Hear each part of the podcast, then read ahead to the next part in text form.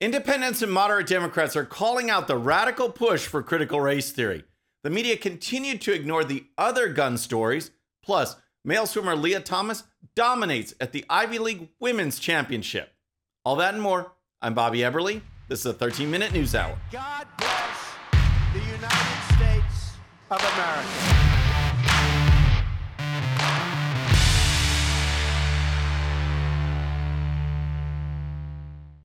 Okay, friends, welcome to the show. Happy Monday. Hope you had a great weekend.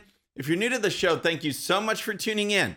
We're going to start with the politics of education and the fact that because the woke radical left has embraced critical race theory and other extreme programs, moderate Democrats and independents are starting to leave the party. Moderates and Democrat leaning voters want their children to be educated, not indoctrinated. And even though these voters have supported Democrats in the past, they are now realizing that their own party has become a party of racial obsession and extremism. And those radical leftists don't seem to care. They keep digging in even as the Democrats lose more and more support. Here's the story Democrat leaning suburban parents are no longer mesmerized by the Democrat Party's messaging on diversity, equity, and inclusion in K 12 education, and some disagree with cumbersome pandemic restrictions for students signaling a possible shift in political alignment. California mom Elena Kaplan, a registered Democrat, told Politico it is troublesome that the state's ethnic studies curriculum is built on CRT. I firmly believe that if the vast majority of Californians and Americans knew about this and about the content of this type of curriculum, this would not be happening. We would not be having this conversation, Kaplan said. Kaplan is exactly right. If more parents did know what is being taught and what left wing school boards are pushing on children, there would be outrage. And that's what's starting to happen. Parents are looking at curricula and school policies and library books. They are getting involved. And the radical left didn't even see it coming. And it's now on the defensive. Remember Terry McAuliffe, the Democrat who ran for governor of Virginia? This past election cycle, he stepped out there and gave the classic line of classic lines.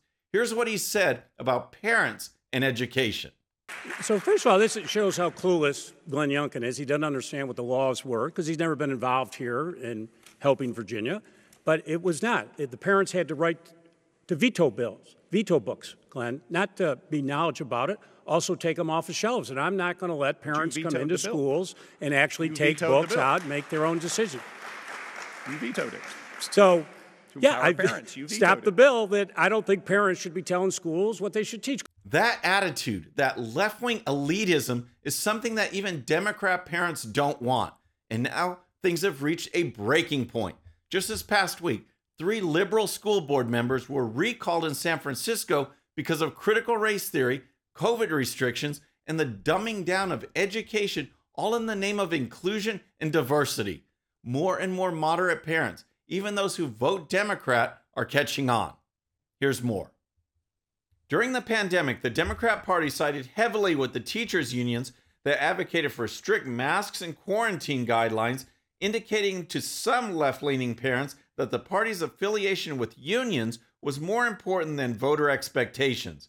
I can't look my kid in the eye and say I care about your education and vote for the Democrats right now, Jennifer Reisman told the Christian Science Monitor in a February 2022 interview. I cannot believe that this is where we are, but it feels personal and it feels painful. Reisman is a registered Democrat who supported the presidential campaigns of Democrat Massachusetts Senator Elizabeth Warren and former Secretary of State Hillary Clinton, according to the outlet. These are just a few examples, and it points to a very bad trend for Democrats Independents and moderate Democrats aren't extremists. They don't want radical policies, and they certainly don't want their children exposed to critical race theory, COVID policies that don't follow the science, boys in girls' locker rooms and on girls' sports teams, obscene and inappropriate textbooks, and on and on. Independents have seen Joe Biden's failed leadership, and they have seen what the radical Democrats want to do with education and other issues like defunding the police. They want to change, and although they can't get rid of Biden yet, they can send a strong message by cleaning out the Democrats in the House, the Senate, state and county offices, and school boards. It's our job to show that under Republican leadership, safe communities, strong families, and a return to sanity and education will be the priorities. All right, next let's talk about gun stories you don't hear about. But first, if you're new to the show or haven't subscribed yet, regardless of platform, just search out my name, hit that subscribe button, make sure notifications are turned on. That way you can follow the show and help us grow.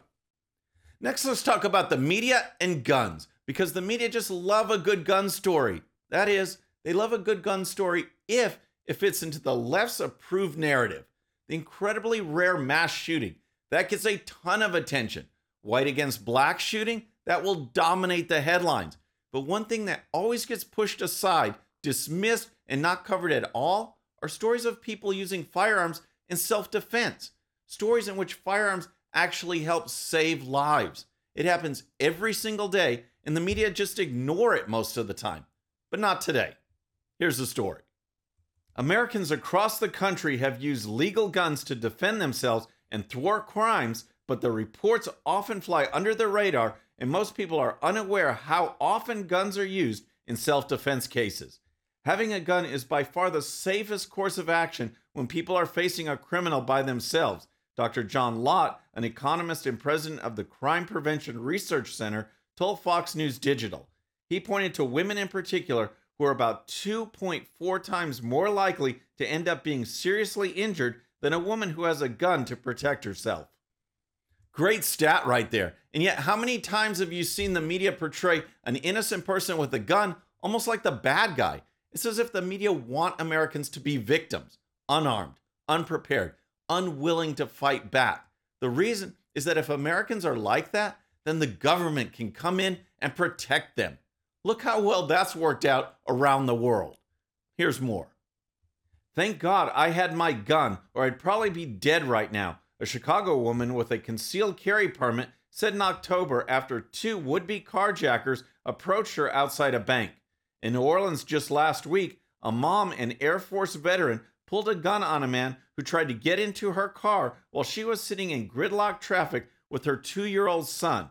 She wasn't forced to fire the weapon, and the suspect took off. Lott said that in a typical year, the media reports about 2,000 defensive gun use stories, but he added that this is a dramatic undercount because the vast majority of successful self defense cases don't make the news. Lott said there are about 2 million defensive gun uses per year, according to the average of 18 national surveys. Here's some interesting stats. According to Lott at the Crime Prevention Research Center, 95% of defensive gun uses involve merely brandishing a gun, and less than 1% involve the attacker being killed or wounded. And here's the thing as Americans see the devastating effects of the far left's defund the police movement or violent criminals being released because of left wing DAs, more people will take their safety into their own hands. That and voting for officials who actually put public safety first. All right, next, this past Saturday, Lia Thomas set another record in collegiate women's swimming, even though Lia Thomas is a guy, a biological male. This situation shows you yet another reason why sane minded independents and even Democrats are turning away from the Democrat Party because radical leftists think it's okay for women to take a back seat to a man in women's sports. It's just outrageous but no one at the NCAA has the guts or common sense to do anything about it. Here's the story. On Saturday, yet another female athlete who dedicated her life to her sport was unceremoniously erased from the record books as Lia Thomas, a man identifying as a woman, took first in the 100 meter race. That victory, his third of the meet, along with wins in the 200 meter and 500 meter, made for three first place finishes. Thomas also set five individual records at the women's championships, including pool and meet records in the 100 on his way to edging Yale's Iszac Henig, a female to male transgender swimmer who continues to swim on the women's team. As noted in the news story, the NCAA had an opportunity to stop this. Instead, they punted and showed that they do not care about women's sports. In every single one of these races where Thomas won, that means an actual woman was denied a win, and others were denied spots on the podium. Also, a man can take first place. and the woke radical left can feel satisfied. Here's more. Thomas competed on the men's team for three years before deciding he was a woman. During those three years, he was ranked a thoroughly unimpressive 462nd nationally. However, in his one year competing as a pretend woman, he is the number one ranked swimmer in the nation and on his way to becoming the greatest NCAA women's swimmer of all time. With five individual records previously being held by females now forever erased, at least until a better male swimmer than Thomas comes along, Thomas has become one of the nation's most powerful forces when it comes to marginalizing and oppressing the accomplishments of women. Next up is the NCAA Championships in mid March, where Thomas is seen as a top contender. How much longer will this be allowed to go on? Thomas's teammates have spoken out, parents have spoken out. Everyone knows it's not fair, but the NCAA is letting this happen. All right, next, just a quick update on Truth Social, which is the new social media platform being spearheaded by former President Trump and being led by company CEO Devin Nunes. The platform will have its major debut very soon, but has already started becoming available to some Americans for early beta testing. Here's Nunes on Sunday Morning Futures. Yeah, I mean it's really exciting because we've you know we're now day 10. Every day we bring on more and more Americans, and we're getting to you as quickly as possible. We're doing something that uh, is really Maria. Uh, it, it's just such a it's such a great opportunity for for for President Trump, for me, uh, for our whole team that's working at TMTG around the clock, especially as you see the excitement of people who have been booted from social media for the last two or three years. I mean, there's excitement on our platform right now, and people, it's it's inspirational. 10 days of rollout so far, with more and more people participating, testing out the system, and providing feedback. A big milestone is scheduled for this week when the Truth Social app will become available on the Apple App Store. This is a huge development, and Nunes is confident that Truth Social can take it to Twitter, Facebook, and more. People are giving us feedback. Uh, we continue to make changes, make improvements. Uh, we, we continue to roll out more and more people. So, you know, this week we'll begin to roll out uh, people on the Apple App Store. Uh, that's going to be awesome because we're going to get so many more people that are going to be on the platform.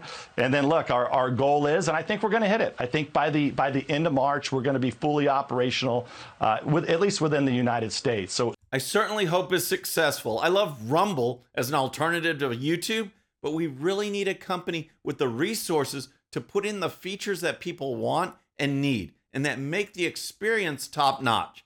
I think if anyone can do it, it's Donald Trump. Friends, that's our show for today. I hope you enjoyed it. And don't forget, if you're new to the show or haven't subscribed yet, regardless of platform, just search out my name, hit that subscribe button, make sure notifications are turned on. That way you can follow the show and help us grow. Thank you so much for tuning in. Our next show is going to be Wednesday evening at the usual time, 6:30 p.m. Central. Until then, I'm Bobby Eberle. This is the 13 Minute News Hour.